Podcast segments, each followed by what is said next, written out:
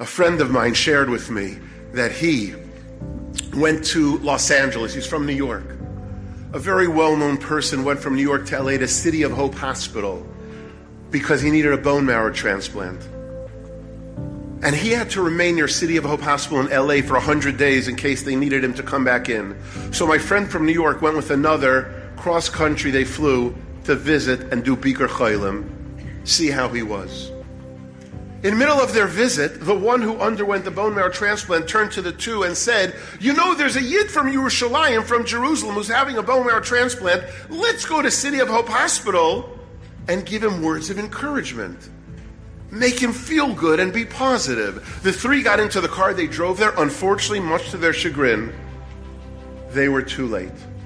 The procedure already took place half an hour earlier.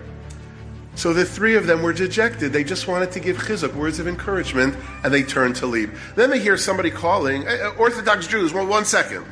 They turn around and they see the head nurse, it's a male nurse, He's been there for decades, and he says, Hey, you three, I see you're religious Jews. Can you do me a favor? I've been the head nurse here for about 40 years. This procedure's happened thousands of times. I always let the patient know beforehand what they can anticipate. They won't have any strength for about 48 to 72 hours. They'll literally lie there. They'll think they're dead, listless, lifeless, no strength. But don't worry, they'll be okay. I couldn't tell it to the man because he only speaks Hebrew, I only speak English. So, because of the language barrier, I couldn't convey that message. His wife is there. Do you three mind in your language, Hebrew, telling the wife not to worry when she sees he looks dead, listless, and lifeless? It's okay, don't worry. The three of them are staring past the nurse through a glass wall, and they're white like a ghost. He turns to see what they're looking at And there was the Jew from Jerusalem who half an hour prior had the procedure. He got out of his bed, albeit slowly. He grabbed onto the IV pole. He walked methodically to his cabinet where his clothing was. He put on his Biber hat, what he wore in Jer- Jerusalem. He walked over to the sink. He came back. He washed Netilas Yadayim. He washed his hands three times and then got back into bed. And the male nurse started to shriek. It's not possible! It's not possible! It's just not possible! He was going to pass out. What my friend turned to the male nurse and said, Mister, there are two possible explanations for what just happened. Number one, it's a medical miracle we witnessed a one in 10 million. Or possibility number two. This was the first time, because of a language barrier, you couldn't convey to the patient what they wouldn't be able to do.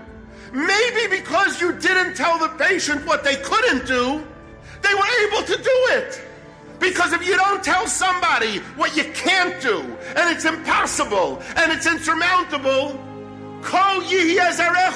you'll be able to do it. He broke down crying. He never meant to be malicious. He meant to tell them that they'd be okay, but he admitted, I'll never do it again. Because of the language barrier was the first time that he couldn't convey.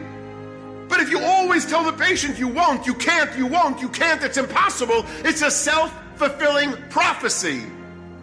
But if you don't tell somebody their limitations, if you don't tell them what they can't and won't be able to do, they can do it. They'll surprise you.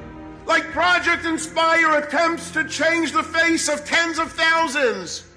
It seems impossible. It seems insurmountable. Don't let anybody tell us, the 1,100 strong or perhaps more tonight who attended this convention, that we can't and we won't and it's impossible and it's insurmountable. Because if nobody tells us that message, then maybe, just maybe, we'll leave here and we will be able to.